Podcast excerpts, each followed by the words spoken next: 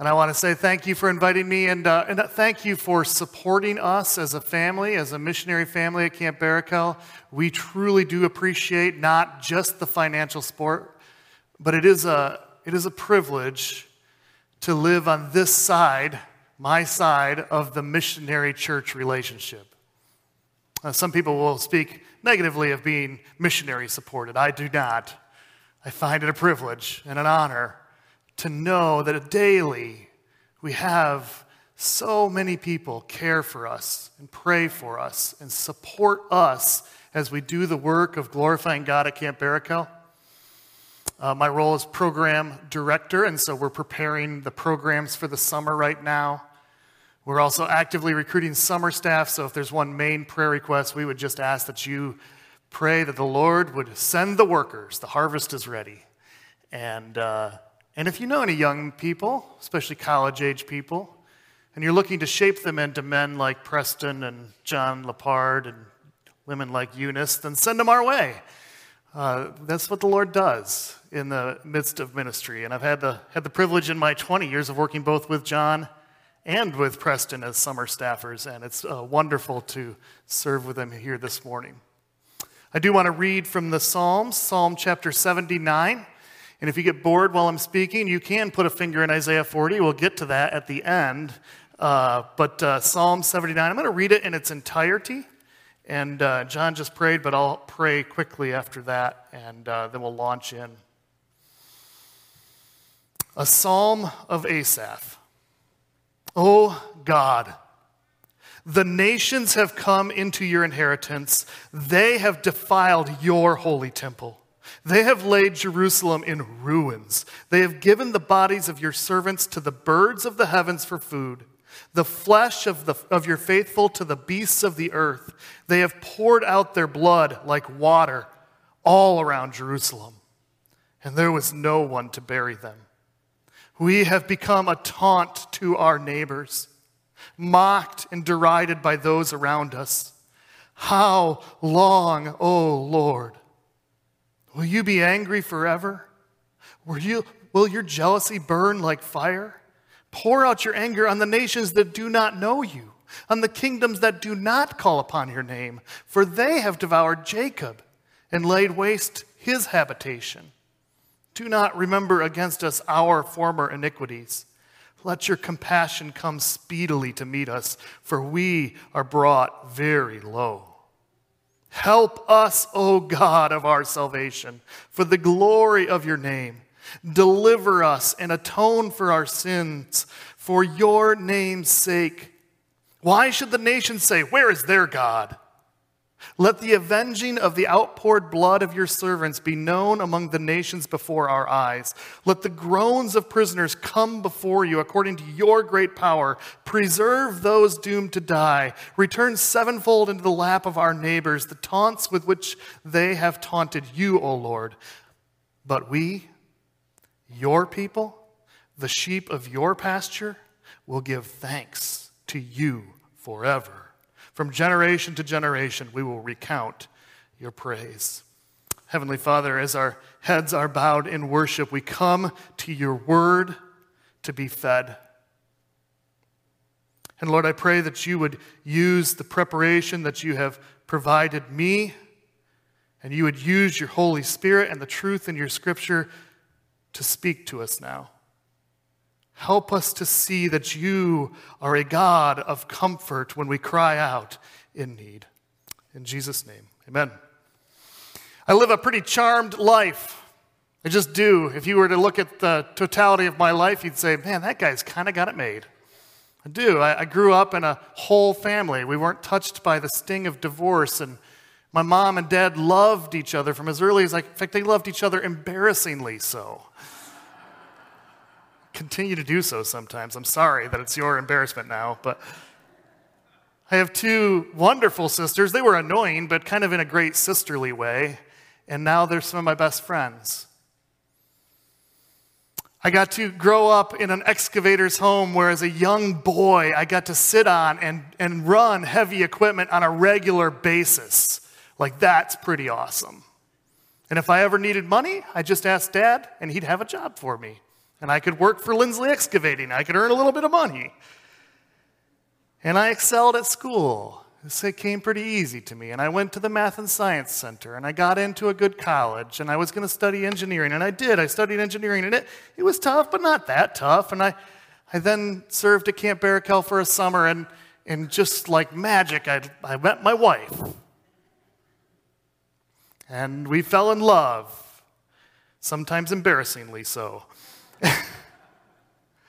and we still are in love. And we've been married for, oh boy, uh, 23 years. 22,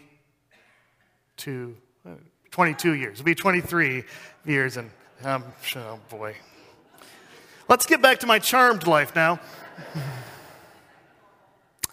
when we met, we had this dream of maybe someday the Lord would allow us to serve together as a family at Camp Barakel. We didn't realize that dream right away. We went and worked in the world. We went, worked in engineering and nursing for a while. But then the Lord brought us to Camp Barakel. And, and when we went to raise support to come to Camp Barakel, it took a matter of months, and we were 100%. We were, oh, we were there.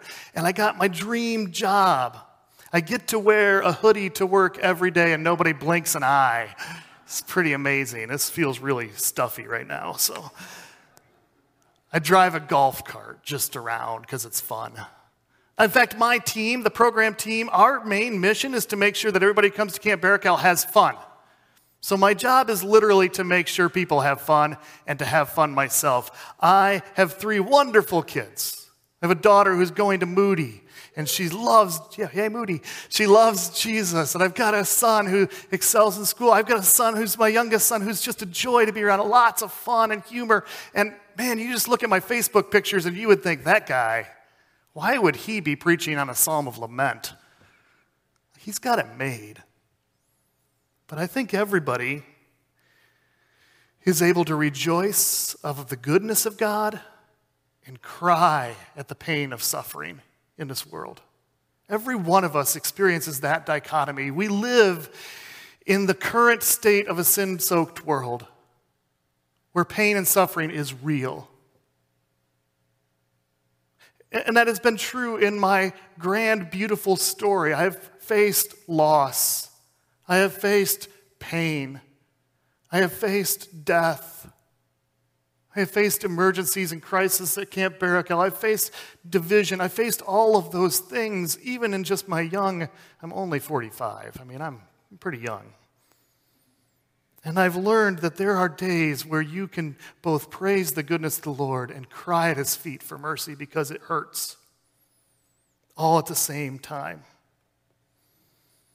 And that, in some ways, we've uh, experienced that in the last couple of years. There's some beauty in what's happened just with our families being able to spend more time together. Our camp had a year of just uh, rejuvenation. We had a fire, but a beautiful explosion of things that came to replenish camp. We were able to have summer camp last year, and people signed up in droves their kids to come to summer camp. But even in the midst of that, we had to sometimes cancel weeks because we didn't have the staff or because the staff were quarantined because of COVID. And, and then at the end of our summer, last summer, we faced a tragedy as one of our summer camp counselors, this 19, 20 year old, wonderful, godly young woman, full of joy, was driving in a car and was killed and we ached with pain and grief. And there have been days where sadness pulls me down and I'm sorrowful. But I've found comfort in Scripture. I hope you find comfort there. And the Psalms are a book that, that expose both sides of that story. There are beautiful Psalms of great joy. And there are also many Psalms that are like you've studied the Psalms of lament, the Psalms of sadness.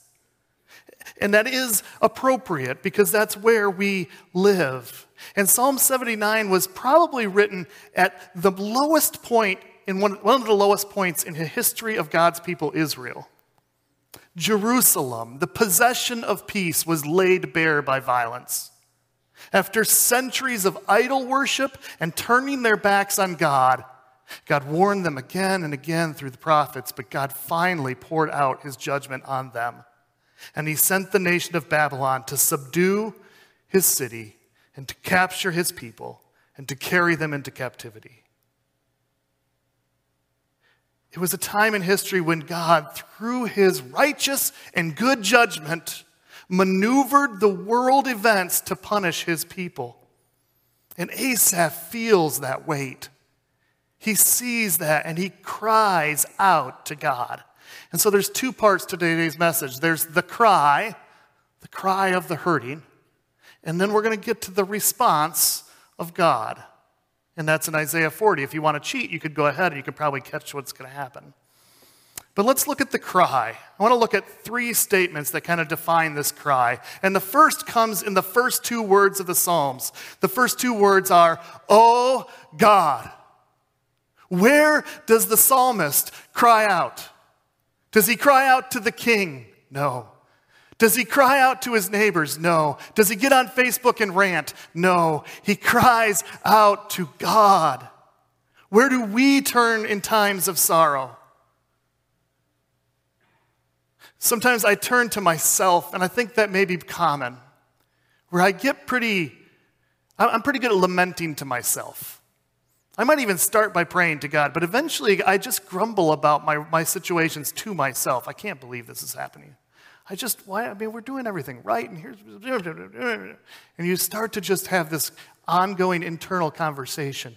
But the psalmist shows us by example the proper way to lament, the proper way to express our pain, and that is to God raise our eyes up to the heavens and cry out. It is right and appropriate for us as children of God to do that. He is our Father. He wants to hear our cries. And that is why the Psalms are full of Psalms of lament.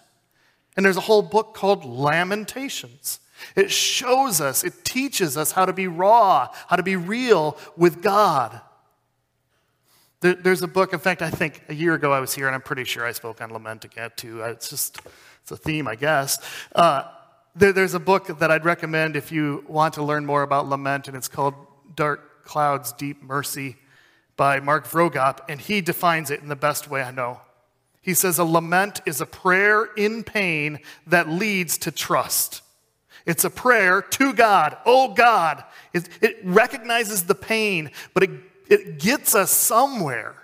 When I complain to myself, I don't get anywhere. When I complain, when I bring my my, my, my cry to God, it gets me somewhere. It leads me towards trust in Him.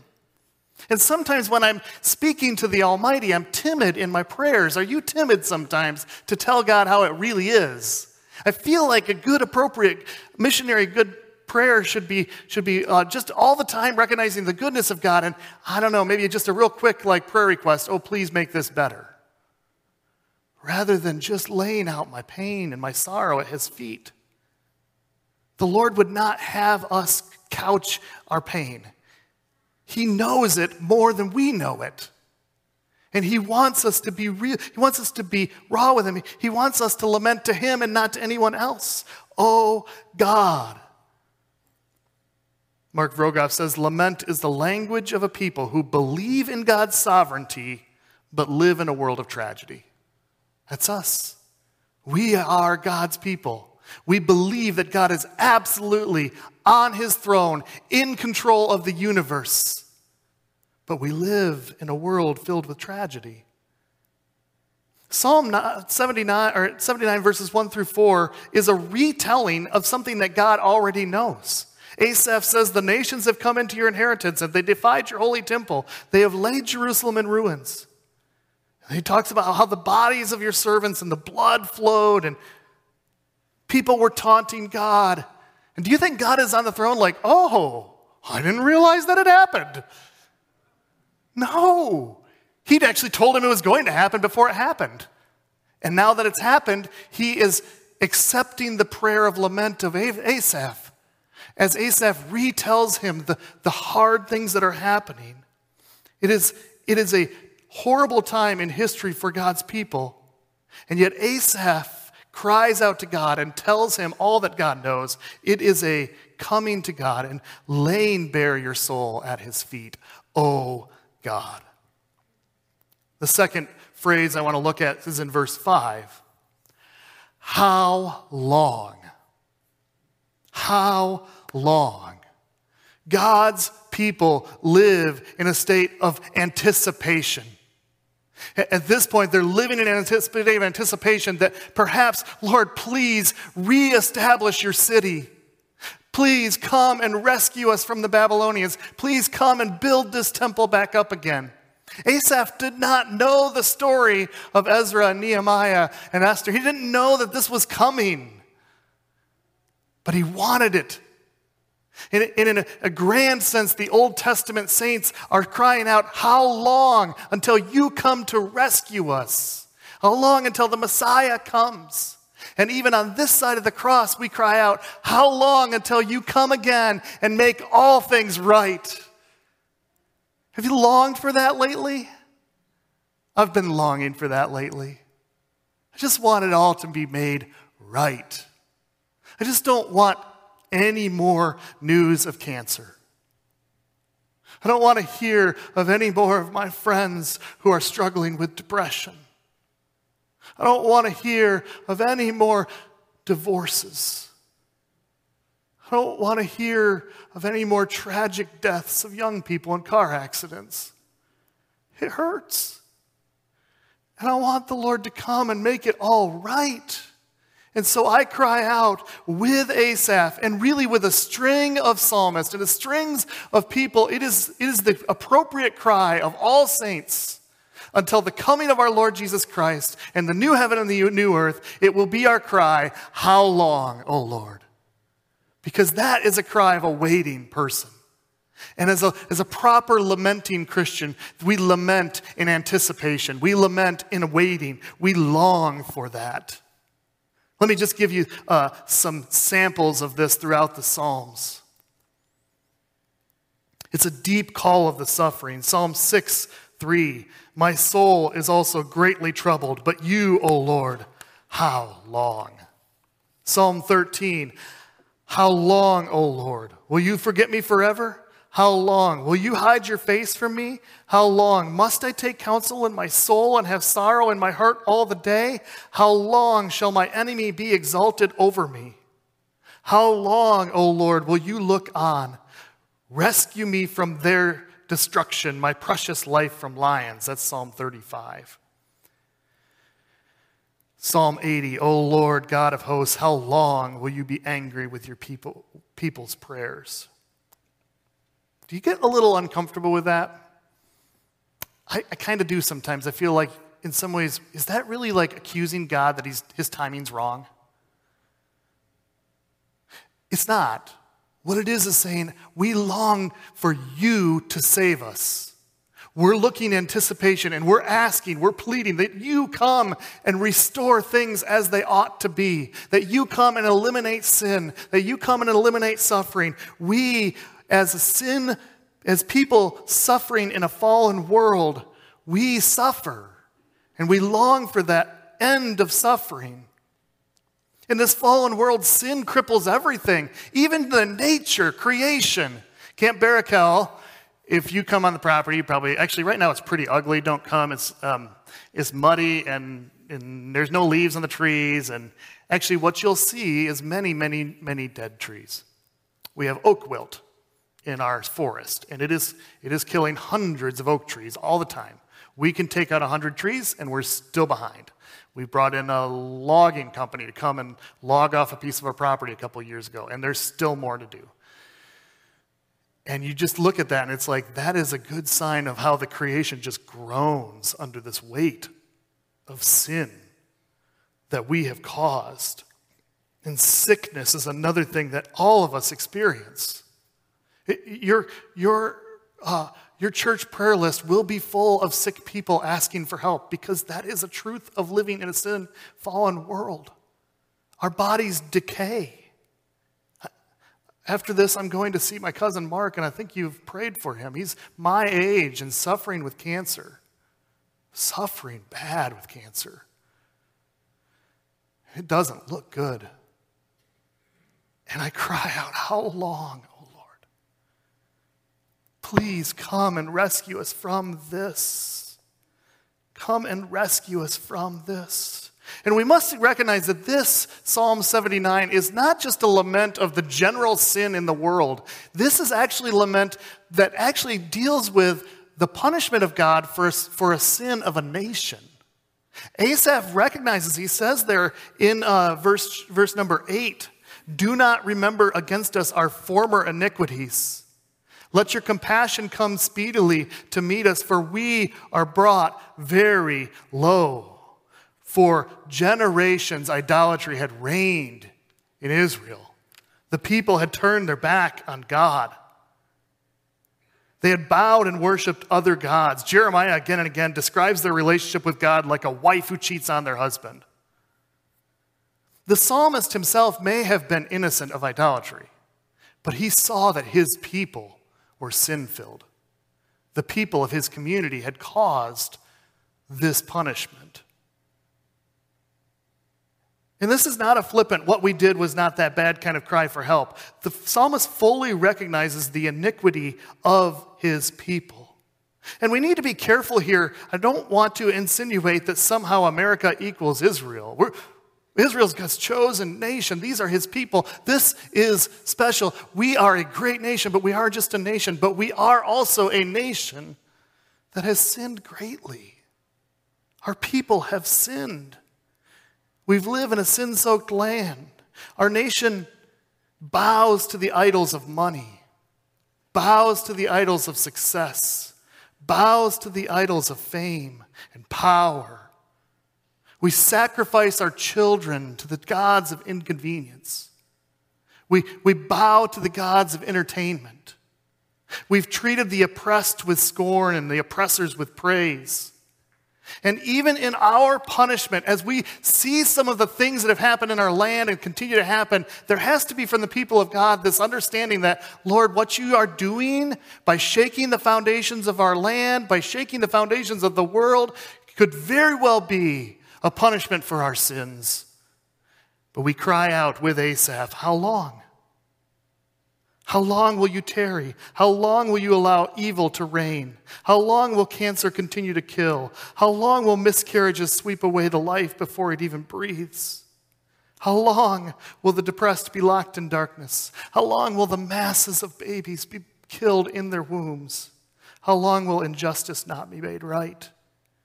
Lamenting leads us to look to God for salvation, it leads us to trust Him. So the first phrase was, Oh God. The second phrase was, How long? And the third phrase is in verse number nine, and it just says simply, Help us. Help us, O God of our salvation, for the glory of your name. This cry doesn't end in a complaint. It doesn't end just in a, a, a, request for more information, like when does this end? It ends in a cry for salvation. This, this is, a, is, is an, a marked turn from generations of Israelites crying out to other gods to save them or crying out to other political powers to save them. This is now Asaph and the people of God turning to God and saying, You are our salvation. You are the one, and we want you to come and help us. We cry out to help as a hurting people to many other lowercase gods. I do. If I'm suffering, what do I do? I might go eat good food.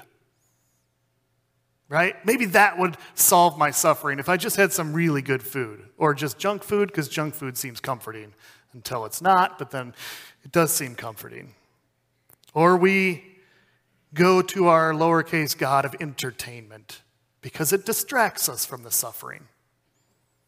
Or we go to our lowercase god of sports because we can find some meaning there. Or we go to our lowercase god of money because that's good security. That could pay the hospital bills and the provide me with some sort of security. Or we go to the God of something that will just kind of take the pain away. Maybe it's alcohol, or marijuana, or maybe it's other drugs. We go to other gods. And God is showing us in this psalm of lament where to go for help when we are struggling, when we are suffering. Help us, O God of our salvation, for your name's sake. Deliver us. Take care of our needs, our sins. Atone for our sins, it says, for your name's sake. Recognize that this is not a cry of help. Eventually, by the way, if good lament will, will aim us towards trust in God, it'll actually aim us towards recognizing that God, God's glory is at the heart of this. And as I suffer, I want to suffer well in anticipation of Him coming to rescue me for His glory, so that He will receive the glory for coming and rescuing me. It's for the glory of his name. Asaph was not only concerned to end his own suffering, but he was ultimately concerned for the sake of the glory of his God. All the other nations, everybody around us is saying, well, the church is kind of doing the same thing. Everybody around us is saying, where is their God? Let the groans of the prisoner come before you according to your great power and preserve those doomed to die. And then at the end, verse 13, it's their response of, We will give thanks. So the cry of the suffering one is the cry of, Oh God, how long? Help us. And now, let's turn to Isaiah 40. Because Isaiah 40 was written prior to the exile, but it was written for those who were going to experience the pain of the punishment of God. Isaiah, as a prophet, was writing for the people who were going to be carried into captivity into Babylon. And Isaiah 40, that is what that is for. Up until then, Isaiah 1 through 39 is a very broad generalization. If there's some good Old Testament Bible scholars in here, you could probably, you could spend hours doing more than what I'm doing right now. I understand that. Isaiah 40, you could do hours on that chapter alone. Up until Isaiah 40, it's mostly a, a a prophecy of punishment. In Isaiah 40, there's a turn. So much so that some people, I don't, but some people actually doubt, well, maybe that wasn't Jeremiah's writing. But this was Jeremiah's writing in prophecy, speaking ahead to the future people who were going to be in pain. He's speaking to Asaph. So, after this cry of suffering, how does God respond in Isaiah 40? Isaiah 40, chapter 1. What's the word? Say it aloud with me. Comfort. Comfort my people, says your God. Speak tenderly to Jerusalem and cry to her. Her warfare is ended, that her iniquity is pardoned, that she has received from the Lord's hand double for all her sins.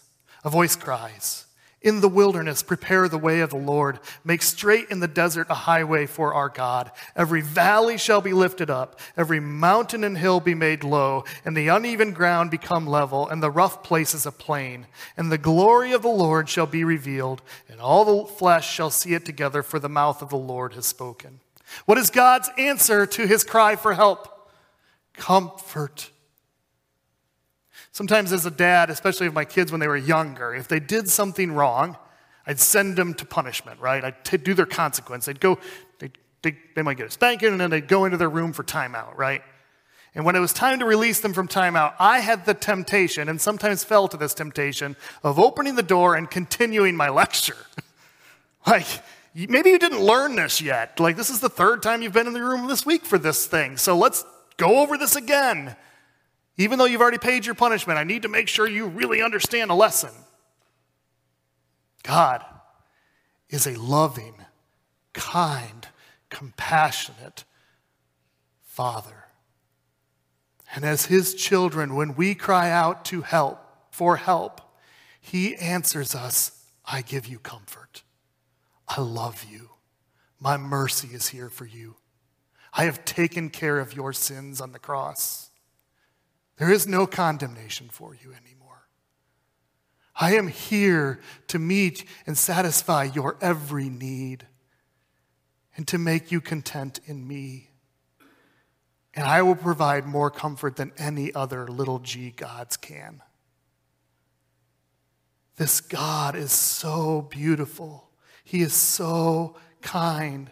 It's reflected in the story of the prodigal son, right? The prodigal son sins greatly against the father, offends the father. And as the, as the prodigal son returns, seeking to just get a little bit, a tiny bit of the father's kindness and compassion, what does the father do in that story? He runs out to meet him and embraces him, kisses him, pours out kindness on him. That is the picture God wants us to see as hurting people. I am here to embrace you. I am here to comfort you. The steadfast love of the Lord never ceases. His mercies never come to an end. We sang that this morning. They are new every morning. Great is your faithfulness. That's a very familiar, like, coffee mug verse, right? Where does that come from? Does anybody know a book? Because I looked for it in Psalms first before I actually went and looked. It's Lamentations. That verse, the law, steadfast love of the Lord never ceases. His mercy never comes to an end. They are new every morning. Great is your faithfulness, is sandwiched into this book of crying and suffering. Jeremiah weeps with suffering and pain and sorrow, and then provides us this beautiful sunrise moment that Lord, the steadfast love of the Lord will never cease. His mercies will never come to an end. They are new every morning. He is faithful. Our God is a God of unending mercy and kindness and steadfast love. He has demonstrated His love for us in this and that while we were yet sinners, suffering under our sin, He came and died on the cross for our sins to bring us comfort to bring us peace. The war is over, reconciliation has begun. And God is the offended party. He is the one who has been offended. He is the one who is actually doling out the justice. And yet he provides pardon for our iniquity. It's staggeringly merciful. In fact, verse 2 sometimes looks at the end of verse 2, sometimes like, I don't quite understand. She has received from the Lord's hand double for all her sins. So did he overpunish them? No. It's a poetic term. And it, it, it, kind of envisions like a folding over, where the, the people of Israel saw this much sin, but there was double that underneath. And God has, has, has taken care of that sin. You don't know the half of what you did to me, is kind of what it, it says. And still, God offers comfort. Jesus, when he walked on this earth, he says these words Come to me, all who labor and heavy laden, and I will give you rest, comfort. Take my yoke upon me. Learn from me, for I am gentle and lowly in heart and you will find rest for your souls. Jesus can say that as a Messiah who has suffered. He entered into this sin soaked world. He experienced the pain that we have experienced. He suffered injustice. When he came to the world, what was he known as? A man of sorrows. He wept real tears over the death of a loved one. He wept real tears at the sense of wrongness in this world. Hebrews 4 puts it aptly For we do not have a high priest who is unable to sympathize with our weakness, but one who in every respect has been tempted as we are and is yet without sin. So let us then, with confidence, draw near to the throne of grace that we may receive mercy and find grace to help in the time of near need. That is the picture of lament. That when we are in a time of need, we with confidence draw near to God, the throne of grace, and we receive mercy because God understands. Because God is a Messiah who doesn't sit outside our world. He entered into our world. He understands the pain of suffering. This practice of coming to God for comfort in times of sorrow is one that we as Christians will have many opportunities to practice. We will. We should always be getting better at lamenting so that the next time a suffering comes or a sorrow comes, we, we go to that for comfort first. We go spend some time in our prayer closet. We go for a walk in the woods and let the tears flow. We're not meant to be Stoics. We've kind of got this idea that a good Christian man should stand up and walk around and not cry at all. I'm glad my dad cries. He cries a lot. He's taught me it's okay to cry, and I cry a lot. It's a lot of times a joy, but often sadness too.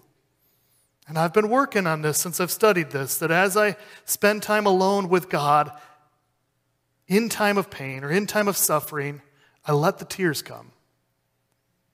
And a lot of times it takes away my words. I don't know what to say. But I feel like, that feel, I understand that that is what lament is. It's crying out in pain, looking for comfort for the one who will give us comfort. I've got a whole other sermon I could preach on verses 6, or verses, uh, where was the, where did you read uh, there? Behold our God. In fact, I'd love for you to continue reading Isaiah today. What you will find is what the way that God comforts us in, in sorrow is he calls us to look up at him and realize that this suffering going on is, is, is big to us, but he rules the world. And he is so powerful and big that, that we cannot understand all that he is doing and why he is walking through us uh, through suffering, through us through suffering. He can't, we can't understand it, but he does. He knows more than we are, and we can trust him. We can trust him. That was the answer he gave to Job. It's the answer here in Isaiah 40. Look up and you can trust me. You can trust me. What is our response to this? Our response to God giving us comfort in the time of lament. Uh, Asaph offers one at the end of Psalm 30, 79. We read it earlier. But we, your people, the sheep of your pasture, will give thanks to you forever. From generation to generation, we will recount your praise. What is our response to suffering as we walk through lamenting and crying out to God? Is we will give thanks. Thankfulness will be on our lips. We will quickly recount praise to God to anyone who will listen. But I want to turn real quickly. I know that we're running a little long here, but have this is uh, verse 28 through 31 as I close of Isaiah 40. Have you not known? Have you not heard? The Lord is the everlasting God, the creator of the ends of the earth. He does not faint or grow weary. His understanding is unsearchable. He gives power to the faint. And to him who has no might, he increases strength. Even youths shall faint and be weary, and young men shall fall exhausted. But they who wait for the Lord shall renew their strength. They shall mount up with wings like eagles. They shall run and not be weary. They shall walk and not be faint. Many of us these days, in days of sorrow, will be faint, will be weary, will feel like we should fall exhausted. God is calling for us to cry out to Him and lament, to wait for Him, and He will rise us up. He will renew our strength. They will mount up with wings like eagles.